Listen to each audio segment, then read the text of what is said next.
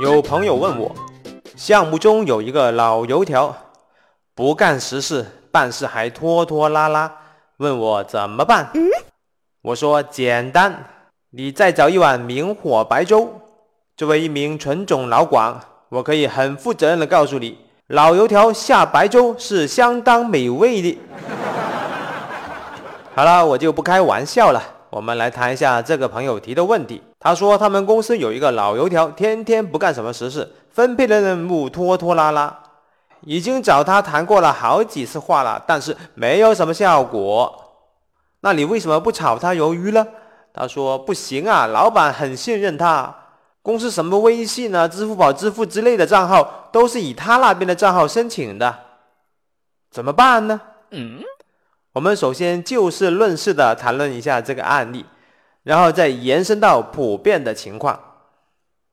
你要做的事情就是找老板谈心，请上方宝剑。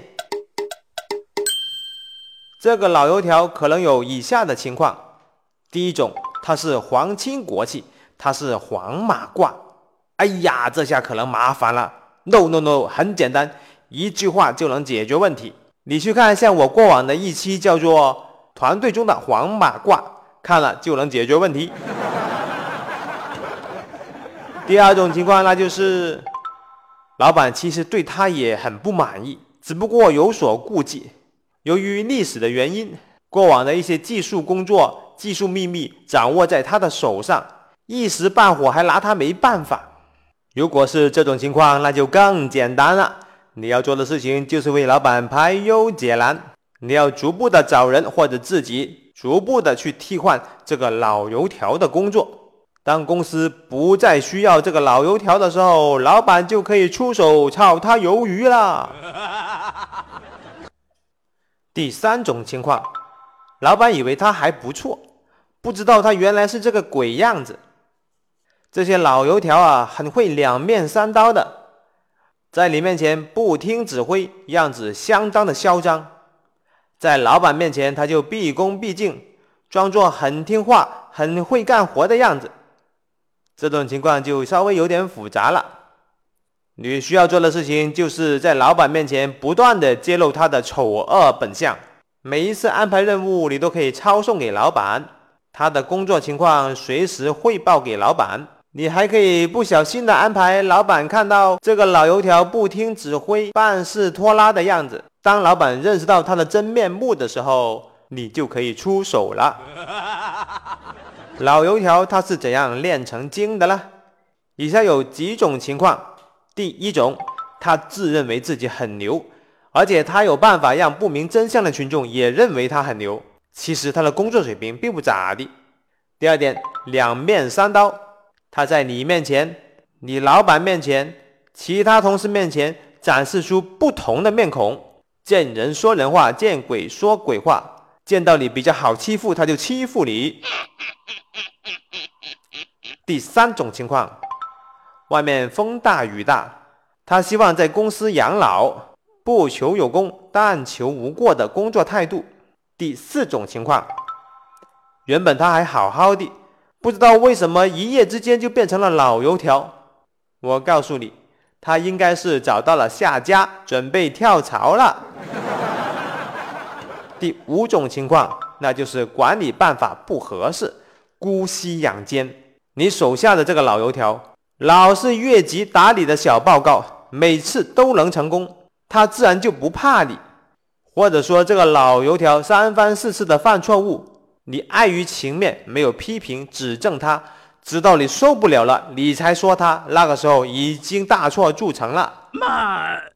第六种情况，那就是这个老油条不服你，他认为论资历、论水平，你都不适合做项目经理。这个项目经理本来就应该是我做的，我才是你的项目经理。哼！我们来小结一下，我们应该如何来处理老油条呢？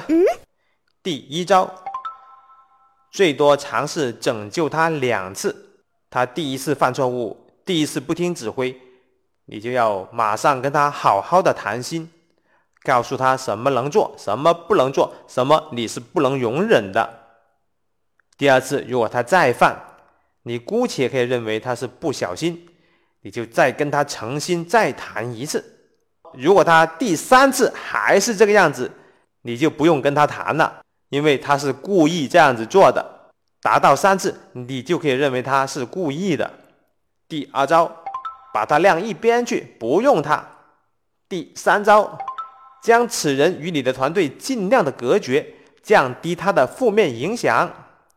第四招，也就是我前面所说的，你要跟老板谈心，请上方宝剑，炒他鱿鱼。你可能下不了手，怎么办？你可以借刀杀人。